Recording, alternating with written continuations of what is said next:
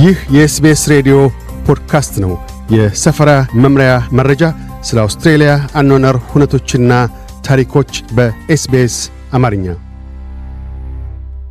የመጀመሪያ ጊዜ እርዳታ ስልጠና የት ይገኛል? በአውስትራሊያ ስልጠናውንስ የት ማድረግ ይቻላል? የሚሉትን ጥያቄዎች የዛሬው የሰፈራ መመሪያ ፕሮግራማችን ምላሽ ይሰጣል። አደጋና ድንገተኛ ህመም በማንኛውም ስፍራ ሊከሰት ይችላል።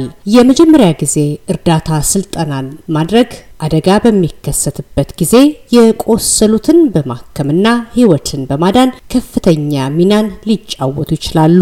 በአውስትራሊያ እንደ ፍላጎቶና የገንዘብ አቅሞ የመጀመሪያ ጊዜ እርዳታ ስልጠናን የሚያገኙበት ምርጫዎችም አለሎት። በአውስትራሊያ ቀይ መስቀል በ2017 ዓ ም ባደረገው ጥናት መሰረት አምስት በመቶ አውስትራሊያውያን ብቻ የመጀመሪያ ጊዜ እርዳታ ስልጠናን የወሰዱ እንደሆነ ተረጋግጧል።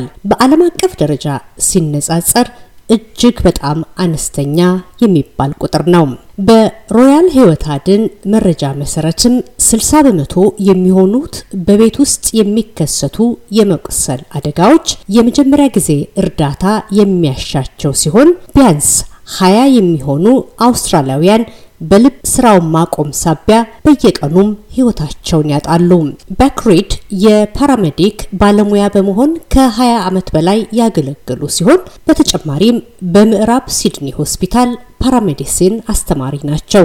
እንደሳቸው አባባልም የመጀመሪያ ጊዜ እርዳታ ስልጠና ሰዎች የህይወት አድንን ተግባሮች በቀላሉ እንዲከውኑ የሚያደርግ ሲሆን በተጨማሪም በአደጋ ጊዜ ፈጣን ምላሽ ለመስጠት ጠንካራ የሆነ የአእምሮ ዝግጅት እንዲኖራቸውም ያደርጋል ይላሉ። የመጀመሪያ ጊዜ እርዳታ ስልጠና የሚያተኩረው እርዳታ ከመድረሱ በፊት ባለው ሂደት ላይ ነው። በደንብ የተዘጋጁ ሰዎች ከጊዜ ይቀድማሉ፣ የተሻለን ስራን ይሰራሉ ይሉናል። እርግጥ ነው አንድ ሰው በጣም ከታመመ ወይም ከቆሰለ በዙሪያው ያሉትን ሰዎች paramedic እስኪደርስ ድረስ ሰከንድ ሳያባክኑ እርዳታን እንዲያደርጉ እንፈልጋለን።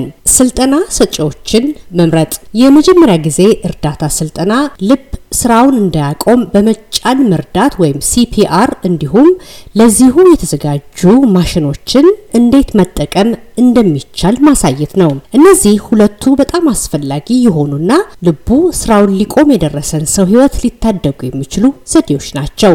አቶ ሪድ እንደሚሉት የ CPR የ Australian Resuscitation Council ARC መመሪያ መከተል አለበት። ARC የመጀመሪያ ጊዜ እርዳታ ስልጠናን በተሻለ ሁኔታ መሰጠት እንዳለበት ድንጋጌን የሚያወጣ አካል ነው። ካውንስሉ ሀያ ከሚሆኑ አባል ድርጅቶች የተውጣጣ ሲሆን ከነዚህም መካከል College of Emergency Medicine፣ the Council of Ambulance Authority እና Royal Life Saving ይገኙበታል። የ ARC መመሪያዎች የመጀመሪያውን ጊዜ እርዳታ በተመለከተ የተሻለ የሚባለውን የሚያቀርብ ሲሆን ሰዎች የሚወስዷቸው ስልጠናዎችም በዚሁ ላይ የተመሰረቱ መሆናቸውን ማረጋገጥ አለባቸው። ዶክተር ፊናሊ ማክኔል የቀዶ ጥገና ሐኪምና የመጀመሪያ ጊዜ እርዳታ ኮሚቴ ሰብሳቢ ሲሆኑ የአውስትራሊያና ኒውዚላንድ Resuscitation Council ን የሚወክሉ ናቸው።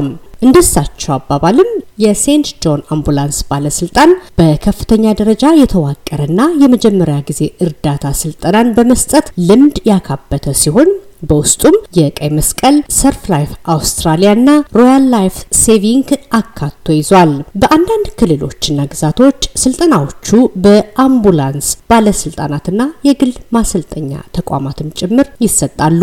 በተጨማሪም የመጀመሪያ ጊዜ እርዳታ ስልጠናን ለመስጠት የተመዘገቡ ድርጅቶችና በአገልግሎት ላይ ካሉ ማንኛውም አይነት ድርጅቶች ስልጠናውን መውሰድ ሌላኛው አማራጭ ነው ይላሉ ዶክተር ማክኔል ትክክለኛውን የስልጠና አይነት መምረጥ። አብዛኛዎቹ የመጀመሪያ ጊዜ ስልጠናዎች የሚሰጡት በአካል በመገኘት ሲሆን አንዳንዶቹ የስልጠና ክፍሎች በኦንላይን ሊሰጡ ይችላሉ። ዴብ ሎው በብሪዝበን ቀይ መስቀል የክልሉ የመጀመሪያ ጊዜ እርዳታ ስልጠናን መሪ በመሆን የሚሰሩ ሲሆን የተለያዩ አይነት የስልጠና አካሄድ መንገዶችን መከተል የግለሰቦችን ፍላጎት ለማሟላት ጥሩ አማራጮች ናቸው ይላሉ። ባሉት ጊዜና ቦታ እንዲሰሩም ይረዳውታል። በተጨማሪ መረጃዎችን እንዲከልሱና እንደገና እንዲያነቡ እድሉን ይፈጥራል። በተጨማሪም በተለያዩ ቋንቋዎች ተተርጉመው መረጃዎችን በኦንላይን እንዲያገኙ የሚረዱ አሰራሮችም አሉን ይላሉ። ወላጆችና ተንከባካቢዎች ህጻናትና ታዳጊዎችን ለመርዳት የሚያግዙ የመጀመሪያ ጊዜ እርዳታን ይፈልጉም ይሆናል። እነዚህ ስልጠናዎች በተለየ ሁኔታ የሚሸፍኗቸውም ለጨቅላ ህጻናትና ታዳጊዎች የመጀመሪያ ጊዜ እርዳታ ልብ ስራውን እንዳያቆም በመጫን መርዳት ወይም ሲፒአር፣ ሌላው የቤት ውስጥ ደህንነትን መጠበቅ ወይም አደጋ መቀነስ፣ እንዲሁም ለጤና ችግር ቶሎ ምላሽ መስጠት ማለትም የመታፈን፣ ትንፋሽ ማጣት፣ እንደ አስማ፣ አለርጂና የደም መፍሰስ የሚሉትን ያካትታሉ። እነዚህ ስልጠናዎችን የመውሰዱ ዋናው ዓላማ ችግር በሚፈጠርበት ጊዜ በሙሉ ልብ አስቸኳይ ምላሽን እንድንሰጥ ማድረግ ነው። በተጨማሪም እርዳታዎች ካስፈለጉ እንደ ነርሶችን በስልክ መደወል ወይም nurse on call ያሉትን አገልግሎቶች መጥራት እንድንችል ማስተማር፣ ማሳወቅ ነው በማለት ወይዘሪት ሎ ያስረዳሉ። በአውስትራሊያ የመጀመሪያ ጊዜ እርዳታ ስልጠና ማስረጃ በየሶስት ዓመት መታደስ አለበት። እንዲሁም የ CPR ማጠናከሪያ ስልጠናም በየዓመቱ እንዲደረግ ይመከራል። ዶክተር ማክኔል የማጠናከሪያው ስልጠና በአግባቡ ልብ ስራውን እንዳያቆም በመጫን ህይወትን ማዳን ወይም ሲፒአርን በአግባቡ በተግባር እንድናውል ያስችለናል ይላሉ። የመጀመሪያ ጊዜ እርዳታ ስልጠናዎች የጊዜ ርዝመትም ሊለያይ ይችላል። አንዳንዶቹ ለተወሰኑ ሰዓታት ወይም ጥቂት ቀናት ሊፈጁ ይችላሉ። የተወሰኑትም በአገር አቀፍ ደረጃ እውቅና ያላቸው ሲሆን አንዳንዶቹ ደግሞ ላይሆኑም ይችላሉ። አቶ ሪድ እንደሚያስረዱት ከስልጠናው በኋላ የእውቅና ማስረጃ ማግኘት በጣም አስፈላጊ ነው። በተለይ ስልጠናውን ለስራ ቦታ ተገቢ መሆኑን ማረጋገጥም ያስፈልጋል። ነገር ግን የእውቅና ማስረጃን ለማይፈልጉና እውቀቱን ብቻ ለመጨበጥ ለሚሹ ለትርፍ ያልተመሰረቱ በርካታ የማህበረሰብ ድርጅቶችና የአምቡላንስ አገልግሎቶች ኮርሱን በነጻ ይሰጣሉ። ያሉትን የተለያዩ አማራጭ መመልከት ተገቢ ነው ሲሉ ይመክራሉ አቶ ሪድ። ለተጨማሪ መረጃ ለጤና ምክርና የመጀመሪያ ጊዜ እርዳታ እንዲሁም መረጃዎችንና ስልጠናዎችን የት መውሰድ እንደሚቻል ለማወቅ healthdirect dot gov dot au ን ይጎብኙ። እንዲሁም የአውስትራሊያ ቀይ መስቀል ልብ ስራውን እንዳያቆም በመጫን ህይወትን የማዳን ወይም CPR መመሪያ የነጻ app download ያድርጉ። የ St John Ambulance የመጀመሪያ ጊዜ እርዳታን በተመለከተ ሊጫኑ የሚችሉ በርካታ መረጃዎችን በአረብኛ፣ ቻይንኛ፣ ግሪክ ጣሊያንኛና በቪየትናም ቋንቋዎችም አዘጋጅተዋል። ህጻናትን የማሳደግ ህብረት Raising Children Network የመጀመሪያ ጊዜ እርዳታን መረጃዎችን ለጨቅላ ህጻናት፣ ታዳጊዎች፣ የሟለ ህጻናትና ትምህርት ቤት ላሉ ህጻናት ያዘጋጀውን መመሪያዎች ይመልከቱ። ለድንገተኛ ጊዜ አደጋም ዜሮ ዜሮ ዜሮ በመደወል የአምቡላንስ አገልግሎትን ይጠይቁ።